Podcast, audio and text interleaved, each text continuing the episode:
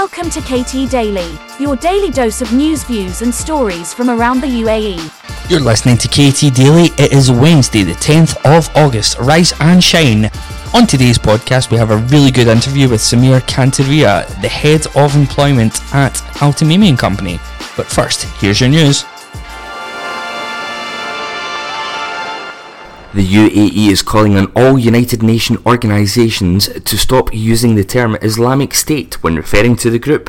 In a statement to the UN Security Council in New York, His Excellency Ambassador Mohammed Abu Shahab, Deputy Permanent Representative and Chargé d'Affaires, said they must not allow them and other groups to hijack a religion of tolerance and give credence to their pretences. There is nothing Islamic about terrorism. A senior Ukrainian official suggested a series of explosions at Russian airbase in Crimea could have been the work of pro-Ukrainian rebel saboteurs, as Kiev denied any responsibility for the incident deep inside Russian-occupied territory. And in sport, Nick Kyrgios kept his recent hot streak alive with a 6-4 6-4 win over Sebastian Baez at the Canadian Open on Tuesday to set up a mouth-watering second round showdown with world number 1 Daniel Medvedev.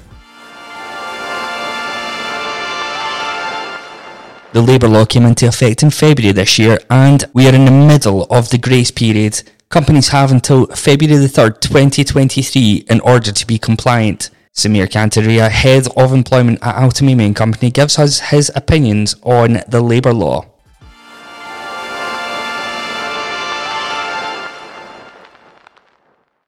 Sam Kantaria, thank you so, so much for joining us on the KT Daily podcast. How are you?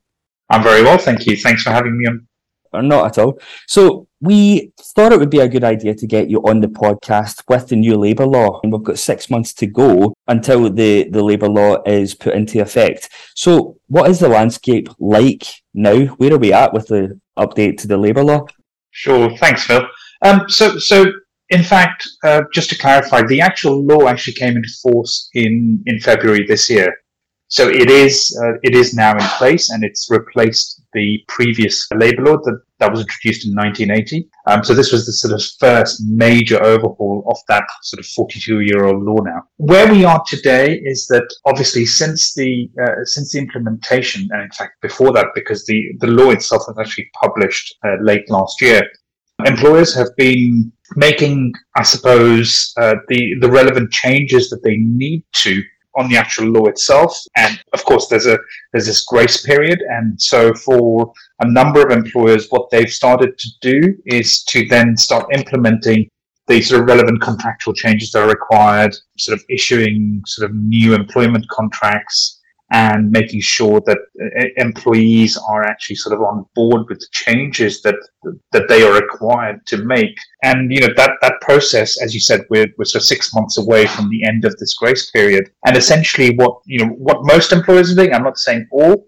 is that they are they have initiated some sort of process internally whereby they're undertaking sort of communications with their employees. One, in relation to the fact that there are changes, if they're not aware, uh, two, what impact that would have on their individual employment uh, terms and, and, and, contractual arrangements with their employer. And then with a view that sort of, uh, you know, over the next few months or so, they will be sort of either issuing new employment contracts or amending, um, you know, by way of addendum, a new contract to the employee so that they're in line with the, um, with the obligations under the law. See, I see. When the law was announced in November, Tamimi did a series of podcasts about the new law, and in that series there was grey areas brought up. What were those grey areas at the time, and have they been addressed? Sure. So, so um, I think there there were, I suppose, a couple of issues that sort of uh, came up. Well, there were quite a few issues that that came up under the law, um, but I think since the that podcast series we then have the executive regulations to the labour law that came out. Unfortunately, they came out quite late, uh, just before the implementation of the law itself. So, in terms of the sort of clarity that clients sought before the law came into place, there just wasn't enough time to actually sort of provide that. Uh, of course, the executive regulations by themselves so clarified certain issues, but then also threw up new issues as well in terms of certain areas became grayer um, and and new grey areas were were introduced. And I think the, the sort of major points that were raised by the law and the executive regulations were around the issue of, for example, annual leave, the issues around the fixed term contracts, because of course fixed term contracts was, was a major change. Um, you know, why was the ministry introducing fixed term contracts and getting rid of unlimited term contracts?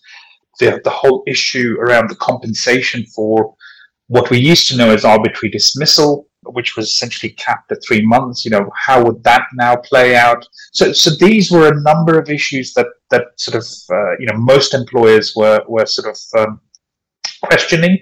Um, you know, certainly there were there were some areas that that you know was very clear. So for example, you know, maternity leave uh, you know, that was extended, and it was then made clear that it wasn't sort of dependent on sort of years of service. End of service gratuity that raised a, a query about the you know who's entitled to it or who's not, and under what circumstances. That was all cleared up. So, so from that perspective, there were a number of uh, uh areas that were, I suppose, clarified under the law or made clear, I suppose. But as you quite rightly pointed out, there were other areas that were big question marks over. Now, of course, the law has been in, in force for the past six months. Um, one of the things that, that both Sabrina and Jennifer said in that podcast is that, you know, time will tell as to how the authorities and the courts apply these provisions of the law. And as I said, it's, it's been six months um, since the implementation of the law. And we're starting to see some clarity uh, around some of these outstanding issues. And I think I think the first one, for example, is why did the government move to fixed term contracts? And I think there was a lot of question marks around that.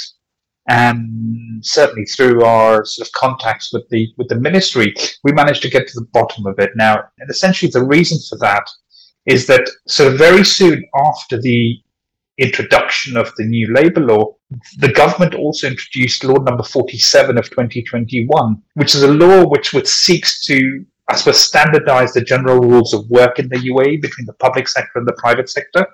And part of this initiative is essentially the Emiratization aspect, where the government is pushing Emiratization, uh, wants to ensure that, that Emiratis are sort of joining the private sector rather than preferring the public sector.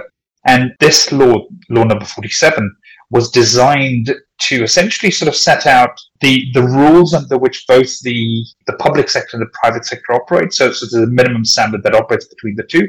And part of that is that there is standard application of, of uh, certain entitlements and benefits on the law so that where potentially an Emirati individual is looking for a role in the private sector versus the public sector, they are then aware that, that these are the minimum standards and they're comparable to the to the public sector and essentially makes that role in the private sector not as um, or, or as attractive as potentially the public sector. Now, linked to that is that all public sector roles are under fixed term contracts. So essentially, that's one of the reasons why the, the ministry then decided that in the private sector, all contracts should be fixed term contracts as well. So that was that was one one I suppose clarification that came out.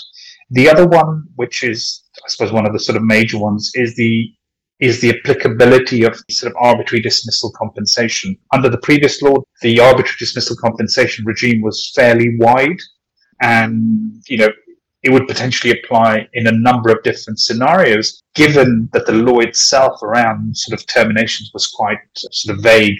Since the sort of new law came into place, there was uh, question marks as to when the, the concept of compensation would apply.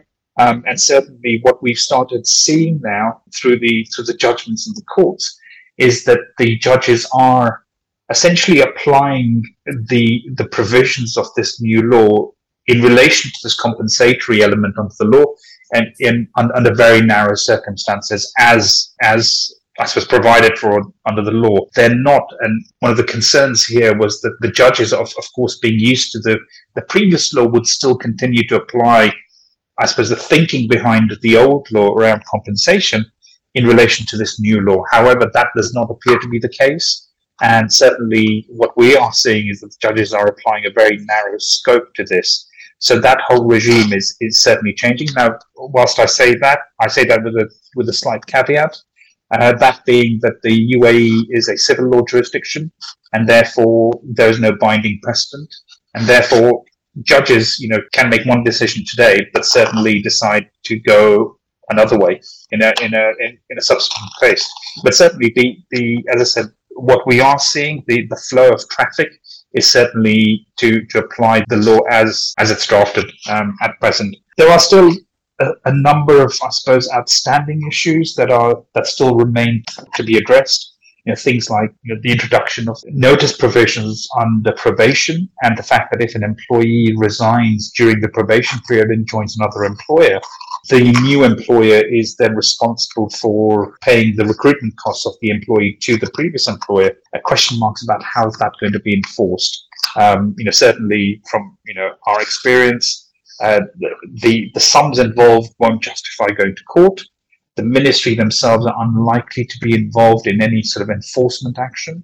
And certainly, we've heard that the ministry will will will try and, I suppose, prevent or, or block an, uh, an employer's uh, accounts with a view to ensuring that they pay such sums before they do it. But at present, none of that is in place. So it remains to be seen how that's resolved. The whole question mark around annual leave, there's there's a lot of grey areas, although the the law itself appears to be pretty clear. The executive regulations sort of add a, a, a sort of slight twist to that which certainly makes it unclear. So th- there are still a, a, number of issues that need to be addressed. And you know, as as uh, Jennifer and Sabrina said in their podcast, I think time will tell as to how these are interpreted by by the courts and how they apply the law.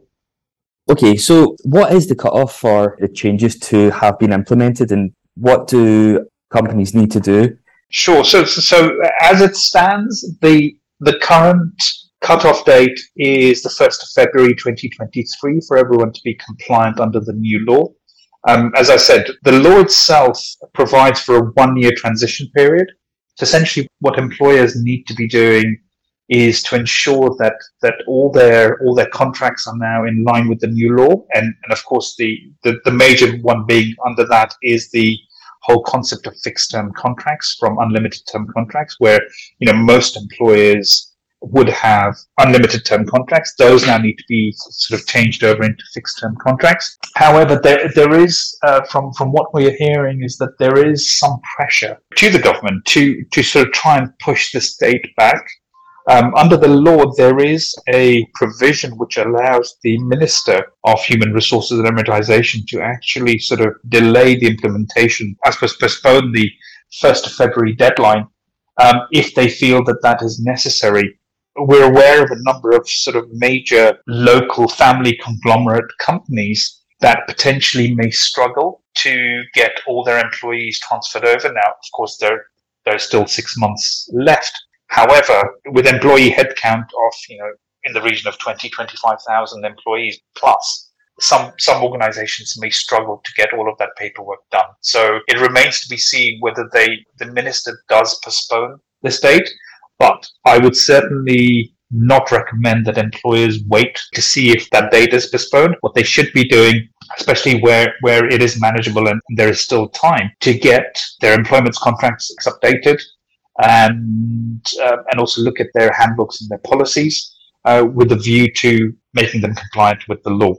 And then there are essentially new employees that, that employers will be bringing on board, and essentially they can't be hired on unlimited term contracts. So there is an automatic need, as at the first of February, sorry, the second of February this year, to issue only fixed term contracts to employees because under the law, except those that were in place when the law came into force, unlimited term contracts aren't recognized. So there is still time and, and employers need to need to start acting now in, in order to make sure that they are compliant because the law itself then contains certain I suppose penalties that the ministry can impose on, on the employer for breaches of the law. It's it, it's quite a generic provision. Now certainly we don't expect the ministry to be sort of as at the 2nd of February 2023 to be going around handing out fines for, for employers that are that are not compliant. But um, you know, that's certainly certainly something that could potentially come if employers decide that they that they don't want to do anything. Out with the changes to the labour law, are there any other changes on the horizon? That's usually the sort of million dollar question in the UAE because um, there's very little notification of what changes are coming in the future. and, and I'm sure you, you would have read about all of this. There's there's a real push for Emiratization. Mm-hmm. Um, you have noted that there was a recent Emiratization resolution that was that was passed uh, with a view to supporting Emiratis to get into the private sector, and this is on the back of certain schemes and initiatives that were uh, launched by the government uh, last year with a view to supporting Emiratis in the private sector, be it essentially subsidizing Emiratis in terms of salaries, providing for some sort of unemployment benefit should they be laid off, providing additional sums uh, to employers where they are willing to train Emiratis. So Emiratization is certainly something that uh, we are seeing a, a sort of big push on with regards to the sort of employment arena. Um, and then uh, along with that, there are a number of, I suppose, whilst not employment specific, but related to that, uh, immigration issues, um, you know, which were announced earlier this year, which are due to come into force in September in relation to the, the sort of provision of, of uh, green visas for certain certain sort of uh, skilled categories, you know, the, the expansion of the golden visa scheme, and you know, one of the things that was that was announced some time ago is in relation to what they call a job seekers visa, where, for example, someone has been laid off and at, at present, and you know, once an employee loses their job and essentially has their visa cancelled, they have 30 days to leave the country. This new visa is supposed to be sort of there to allow an individual to remain in the UAE for a period of six months so that they can look for a new job. So, you know, th- there are there are certain changes in, in the horizon. Um, it's just a matter of when they'll be implemented uh, rather than if. Thank you so much for taking the time to chat to us, Sam. So appreciated. Absolute pleasure, Bill. Thanks so much to Samir for joining us. That was really, really appreciated. And thank you all for listening and downloading the podcast. So please like, rate, and subscribe to the podcast. Tell everybody about it. Thanks so much. See you tomorrow.